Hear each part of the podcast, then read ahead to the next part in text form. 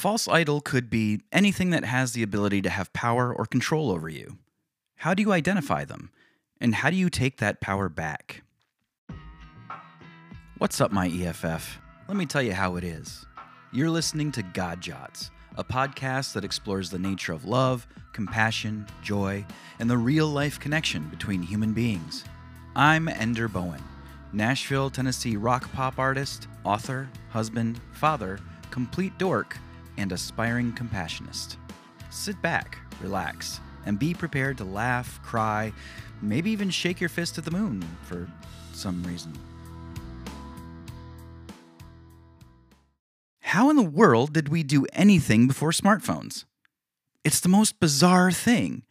I've only had an iPhone for about 15 years, but I somehow can't remember what life was like or what I did before I started carrying this darned thing around. Even then, smartphones were nowhere near as advanced as they are now. So it wasn't like the things I used to do disappeared overnight. The transition took some time. So why can't I remember what it was like? For instance, how did we know how to get somewhere? Sure, maybe GPS, if you had it, but most of the time it was with your old style paper maps and later Google Maps and MapQuest.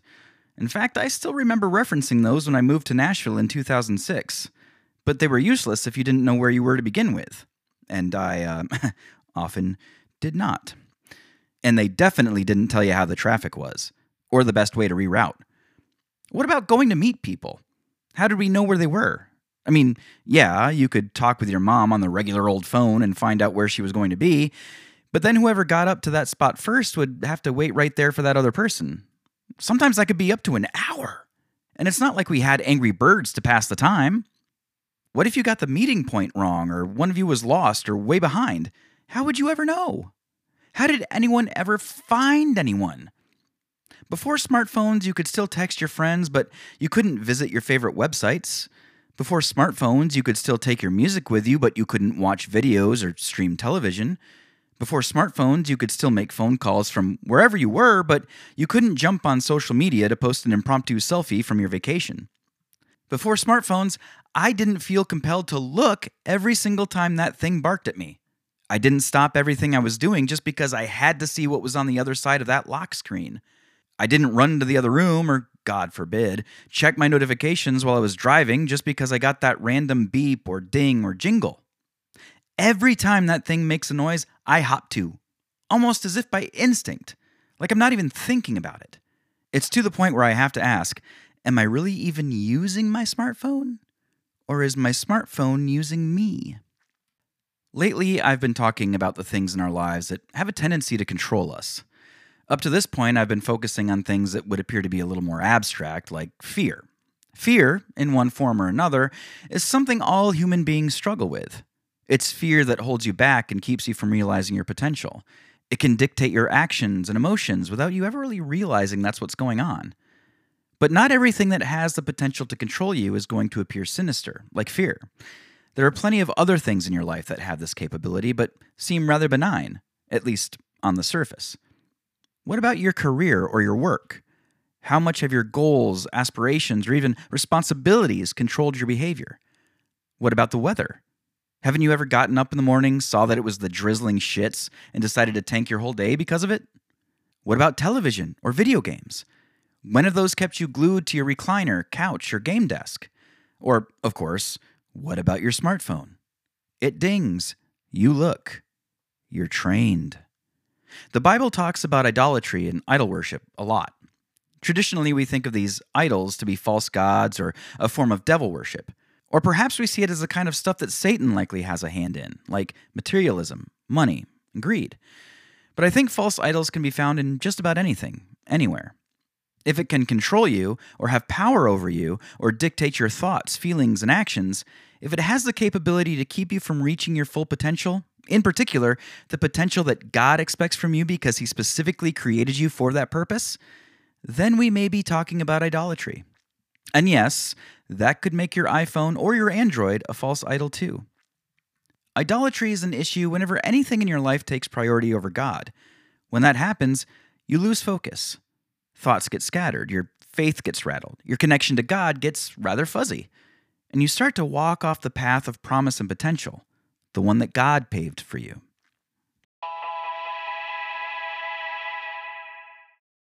If a false idol could be anything, anywhere, well, that sounds pretty dark and hopeless, doesn't it? What are you supposed to do with that? How are you supposed to fight it? And what about those things that we use as tools, like an iPhone or a computer? How can we use those if they have the potential to control us in this way? The first thing you need to know is that none of these things, not one, can control you of its own volition. None of them has that ability. None of them has that kind of inherent power. Sure, they all have the potential to have this kind of power over you, but at the end of the day, that potential comes directly from you because it's all about permission. None of these false idols, whether it be fear, exercise, TV, politicians, money, smartphones, have any power over you whatsoever unless you give it permission to. And that kind of makes sense, doesn't it? After all, letting God in is as simple as giving Him permission too. Gorsh. It's almost as if he set it up that way. So don't be super surprised if you need his assistance. As for the tools you use, including your iPhone, it really comes down to a simple question Are you controlling it, or is it controlling you? If you stop everything you're doing to see why your phone is dinging at you nearly every time it does it, then I think you know the answer. And if you pay close attention, you'll find the answer nearly everywhere you look. Yes, it really is everywhere. And yes, it may seem incredibly intimidating, but that's only if you let it. Don't let it. You've always had the capability to take that power back. All it takes is your say so. The Bible is pretty adamant about the power of words. This can be seen in the ability God has to create things just by speaking them, or in the concept of the gospel, the good news, or even in implied ways, such as with Proverbs, the Psalms, or Paul's epistles. The words in these books have a certain kind of power. They can change you and transform the world around you. This is purposeful.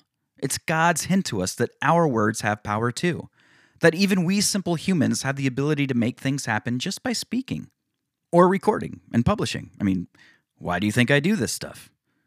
There are certainly things that happen in the world or in your life that you can't control. It's actually kind of funny to me that those are the things we seem to stress most about. I definitely do that myself. But there are also things in your life that you can control, things that right now are controlling you. These are the false idols that have taken hold in your life.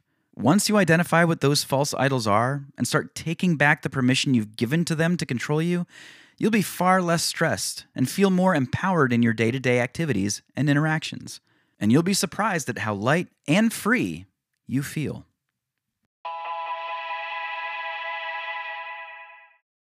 All right, now it's your turn. Can you identify some of the false idols that have taken control in your life? How have you been giving them permission to have power over you? How has that control affected your behavior, your emotions, your stress, and your interactions with other people? If you took back that permission, how do you think these things would change? What would your life look like? Have you already dealt with this in the past? What happened when you took the permission back? I invite you to share your thoughts with me via email ender at enderbowen.com. Or you can go to enderbowen.com forward slash discord to learn how you can share your thoughts with the growing Ender Bowen community.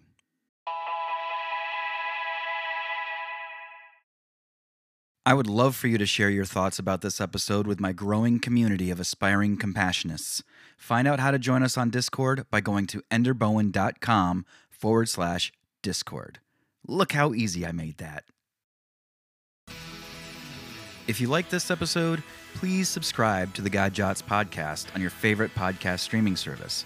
You can also check out more God Jots, as well as subscribe to the mail list for ebooks, updates, and exclusive content at godjots.com. Until next time, be honest with yourself, be truthful with others, give people the opportunity to surprise you, and remember that it's impossible to have absolutely nothing in common with another human being. Be a little light in the world. I'm sure I'll see you soon.